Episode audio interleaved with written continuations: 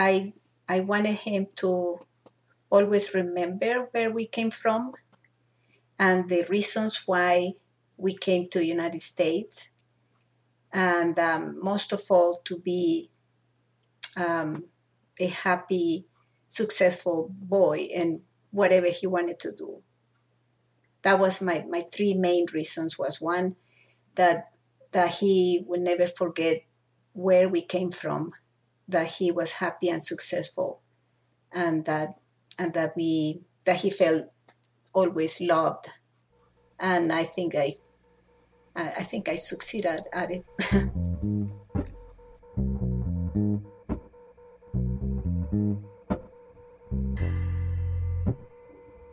This is Status, a show about the people we love, the places we come from, and where those two things intersect.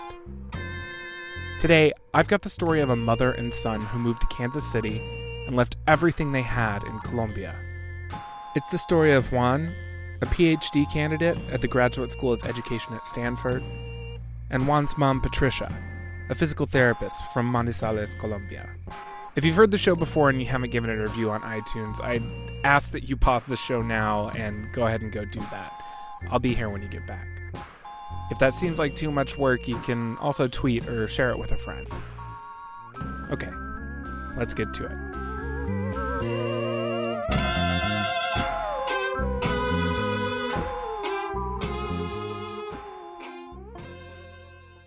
My mom and I came to the United States in 1992. I was two years old, and I don't think it was kind of a usual usual move in terms of going kind of to Texas or California or Miami, where I think big destinations are. But we went straight to Kansas City, Missouri, and that was to go and and stay with my mom's partner and partner's sister. So basically, mom's sister-in-law. And that was kind of the only family that we had there in Kansas City at the time a lot of the things that that I remember are not kind of very difficult or or painful from a very early early time, but um, in in talking with my mom now, I, I realized that there was so much kind of going on under the surface that she, through her desire to to make sure that I was you know kind of being raised as as a happy and hopeful person, um, didn't really let a lot kind of seep through all the way to me. I was involved in, a, in an abusive relationship. And because back then I wasn't uh, a citizen, the man that I was with thought that he could abuse me using the power of, well, I am a United States citizen and you're not. Because of that, I decided to to leave him, but I needed to protect myself. So mom said, you know, we're we're no longer going to live in this house. We're we're going to figure out some things for a while. It's just going to be you and me. And then and then we moved to a to a big house with lots of windows and lots of doors. So we went to a safe home. You know those houses that protect women and children. Mm-hmm. Because we have to leave the house right quick uh, I told Juan that that we were going in an adventure and that that we were just trying to plan how we'll be able to survive just the two of us. So everything that I did and we and we uh, well that we went through um, I tried to make him like it was a challenge to see if we could survive because I didn't have um, a place to live. I didn't have a place. I, I mean, nothing. We were just at that house. But I didn't want him to feel the, the limitations of, you know, anything. I didn't want him to not be a happy boy. For instance, uh, we lived in a in a room with bunk beds and we have to share one bunk bed for us so i told him that that was kind of the one of the survival things we should learn is how to have to sleep and have to live with everything under the bed because all the, the belongings that we have with donations and and things that that people will give us and we have to keep it under the bed. Otherwise somebody could take him. So he never thought that that was a safe home he never felt that that uh, circumstances were difficult he never felt that we didn't have money for groceries my main goal was to make the best out of that boy without him feeling that he was less than anybody. I didn't want him the fear or, or the difficulties that we have to diminish his his love for life, his love for being the best, his happiness. I didn't want that to take that away. So I never told him. From what mom tells me now, kind of in retrospect, that summer she she basically couldn't do it anymore. She she realized she was being controlled, um, manipulated, and she kind of broke it off with with her partner then at the time and realized she had really nowhere to go. And yet it didn't feel like I, I didn't feel insecure. I didn't feel unsafe because it was just kind of like the next step in this process of whatever adventure uh, mom was taking me on and I think she always was focusing on it in that sense, and and because of that, I I didn't really have a reason not to trust her. You know, I had um, I had her, I had my you know like stuffed animal, and uh, you know that was that was the only that was the only team I needed at that time.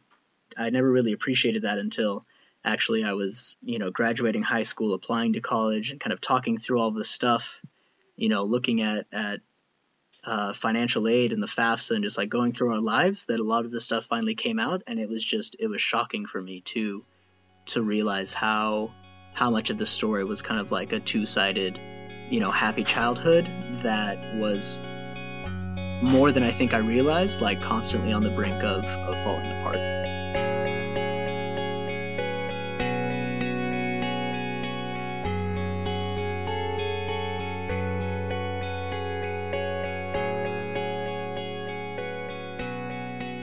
after that, we we got an apartment in in Kansas. You know, we had gone just from like you know having having a family, you know, mom, dad figure, me, a house, everything.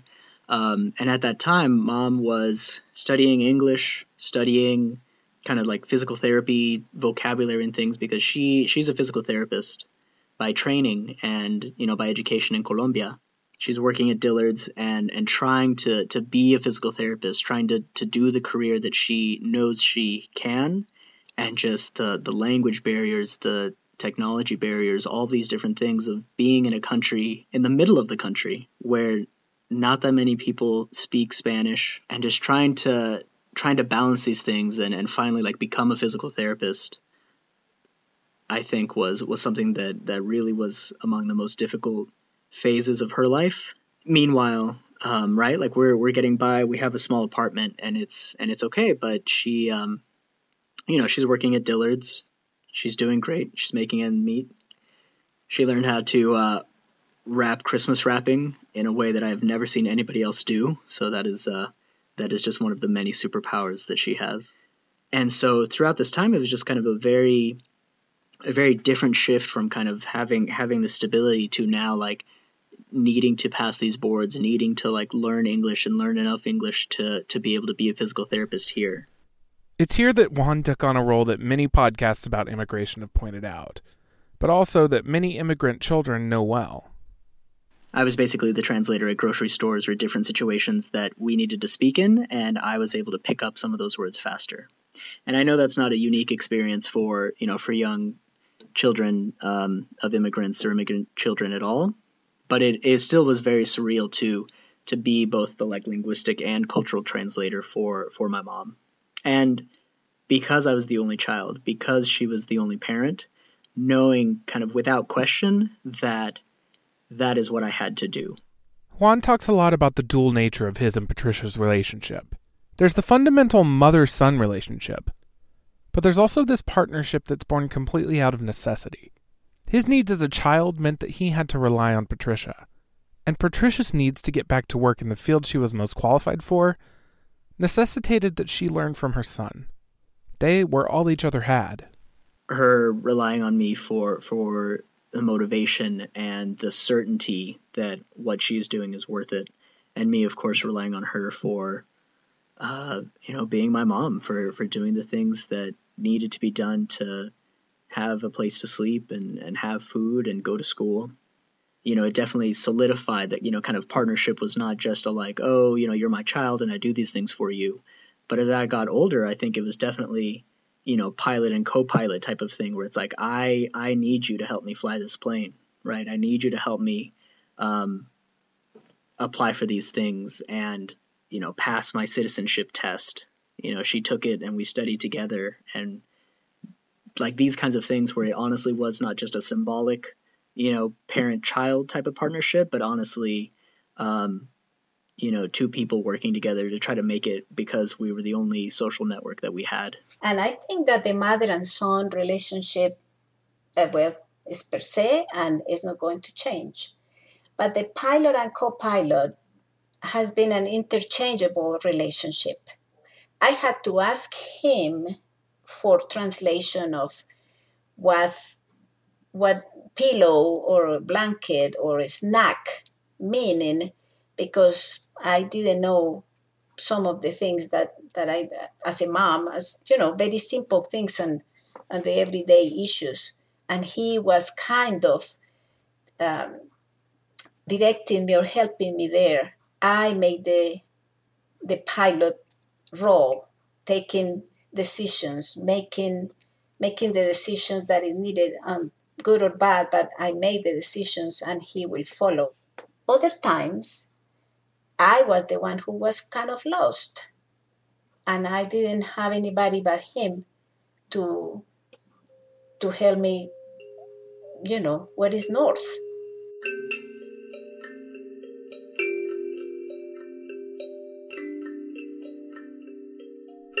One of those decisions that Patricia made was that Juan would always spend the summers with his family in Colombia. It was important to her that Juan know about where they had come from and the family they had left there.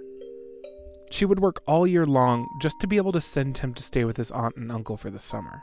First of all, I wanted him to to receive that family environment, the love, the the culture, the what what is what really make us what we are, and to have that beautiful feeling of belonging. One of the most uh, strong feelings that I had when I came in here is I didn't belong to, well, I didn't belong anywhere. I, I was a completely stranger, and I didn't want him to, to feel that he didn't have a root that will ground him. So that's why I couldn't go, but he went every summer and spent the summer there with my sister and my family. Absolutely, every summer I think that was that was something that you know changed my life and shaped it because because that was just what I did growing up. My grandfather was was always kind of uh, you know just a very inspiring model for me. Um, and I think because of those trips to Colombia, like I've I've never been doubtful of kind of what it means to to live a good life or what it means to to be a person with character, to be a person of character you know, I didn't really need to have a, a, a father figure kind of immediately in my life, you know, and like a stepdad or, or anything like that because, you know, I, I had I had my family, I had my grandfather, I had my uncle. That that's kind of what I needed. It was very expensive. So I, I didn't have the money to to travel both of us. So I work all year and I will get the money for him to go. And um, there were very difficult circumstances at times where where I didn't know if if he if I was able to bring him back.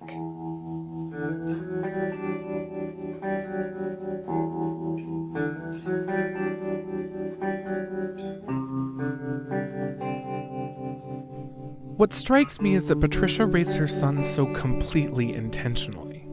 She valued those trips so much that even though she couldn't go herself, she worked all year to send him. Now, over the years, Patricia's and Juan's situations would improve, and that would start with them moving away from their small apartment in Olathe, Kansas. You, you could see all of the rooms at the same time by just standing, you know, standing in the kitchen. Um, right? It's like the kitchen is also the living room, and then there's just two two bedrooms right next to it, and that was it. But yeah, mom was was doing her job and doing it well. She got a job offer and different opportunities in Columbia, Missouri, and so that's that's what we did. I would basically call Columbia, Missouri, where where I grew up. Mom was she got a job as a physical therapist. She got uh, promoted to be manager of therapy, program director. Columbia, Missouri would turn out to be pivotal for both Patricia and Juan. You know, mom at that time had already she'd gotten remarried. Uh, she, you know, we had a we had a house. Everything seemed fine. Um, she found out she was pregnant, and her husband at that time just was not going to go for it. He's he's basically saying like we're we're too old to have a child. I did not sign up for this. I do not want to have a child. And it was kind of a very a difficult thing for for me as an 18 year old to grasp. You know, here an, an adult man with a family and a wife and kind of like a stepson and children of his own could suddenly just be like, I, you know, I'm really not going to go for that. But he did, and um, and he and he left. He just left. You know, mom was pregnant with uh, with a small child. Her older son was about to, you know, leave for for college somewhere. She had just gotten separated from and left, and just having that uncertainty, I think, was something that, looking back on it, both of us were, you know, it was, it's always very astounding to see like how well we did given given what that what that chapter of the story was.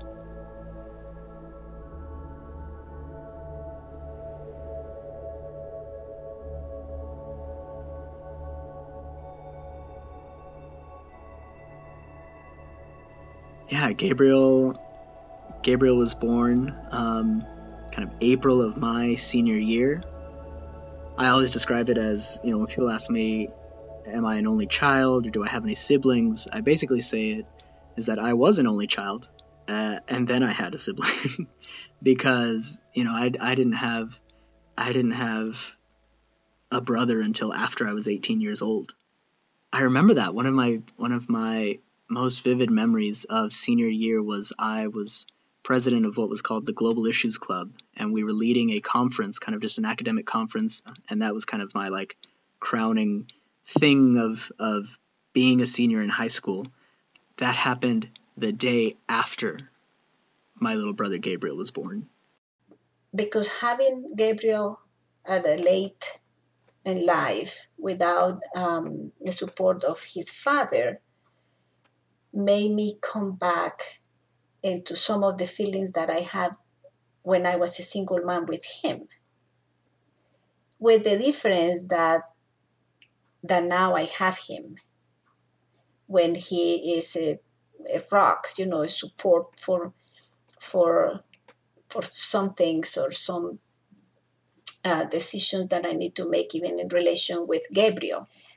Sometimes we feel that um, that is almost a deja vu for me, where, uh, of course, my circumstances are completely different now, uh, beginning with Juan being a wonderful uh, young man that I can count on. But at certain times, I, I feel like it's, well, here we go again. I, I start with another boy, but, but now um, I have Juan to to lean on and and he has a brother that that looks up to him. So i don't know if that will be too much for juan's shoulders but he well he has the strength to it all of that pressure patricia's concerned about it did get to juan. It happened right about the time he was figuring out what he wanted to do after high school. Um and I I remember I vividly remember going on a walk with my mom outside of our house, and we just kind of like back and forth. You know, it was it was, it was like a dead end street kind of, and so we were just we were just like pacing, um, you know, and just and just breaking down and telling her like I can't I can't do this. I can't leave you. I can't leave um, my brother. I I don't know if that's if that's a call that I can make. Um, and and I'll never forget it. She she told me like this is something that we have been working together for for years and she knew with certainty that sorry um she knew with certainty that like kind of no matter where I was, you know, one, I would always be coming back. I would always be there for them. And two, you know, we didn't know what the future was. Like it would just kind of be 4 years and then we could see kind of how everything played out and how uh you know, I could come back if I wanted to. And she told me like we have been building your wings for for 18 years and and you need to get out of here. Like you know, you need to fly away so that you can come back.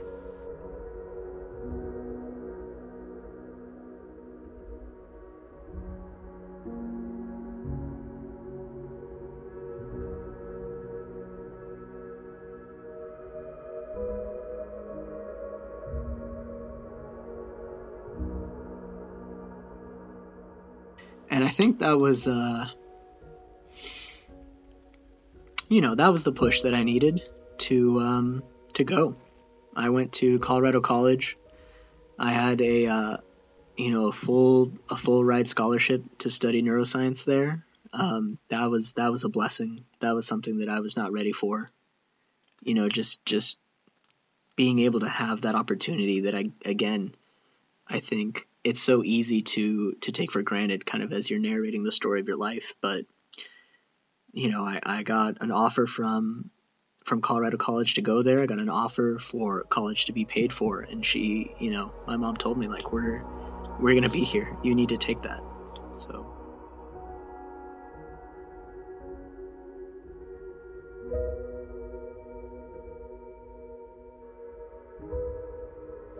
I hope that he knows the the, the really meaning that he gives to our lives. I guess every mother will say that about their sons, but um, because of the circumstances that we have been through uh, here in the United States, the the the bond that we have made is just is um, oh well it's stronger. I definitely think so. It's stronger. I've been circumstances where if I didn't have Juan, I probably have crumbled in pieces and he didn't know that he was the glue that kept me together but but it still has a lot of meaning to our lives my life gabriel's life and um, it's just like he just need to be doesn't need anything but be and everything is okay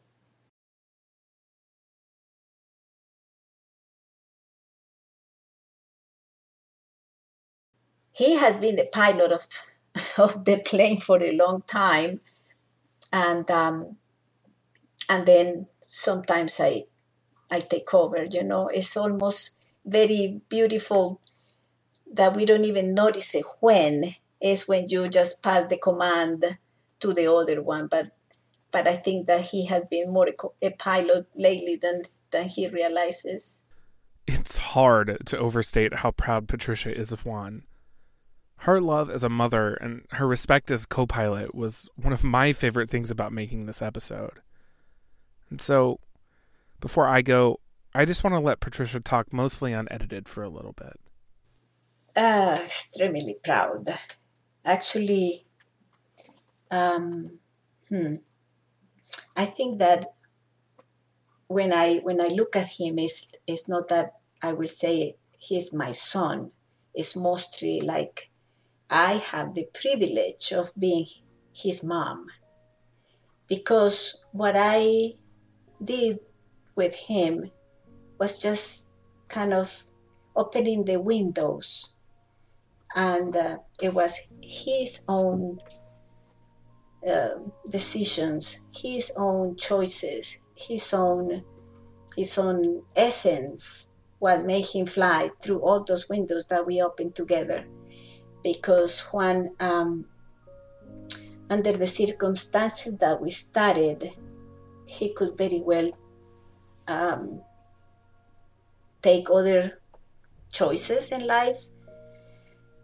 But I think that because we came from a family that eh, instilled in us the values and the principles of what makes a, a good human being, I was able to do that with him. Um, but he took off. I mean, I, I, he is the one who has been flying higher than I even expected. Uh, when he he still remembers, I one thing I will tell him since little is when we are going to do something, we do it right from the beginning. Whatever he wants to do, he could. He wants to play the guitar, then he learns. He wants to, you know, play something, then he does the best uh, of sports, whatever. So I think that that as a mom, it has to. Oh, it just make me um, just think that there's a privilege that I am his mom. I didn't do much for it, but I just hold his hand until he was able to fly on his own and just let it go. I think it's probably natural for great moms to selectively forget what they've contributed to the success of their children. But it's also clear to me how much work Patricia put into making Juan's life in the US a good one. Overcoming struggles at every turn and ultimately starting back at the beginning with Gabriel. Only this time, she won't be flying alone.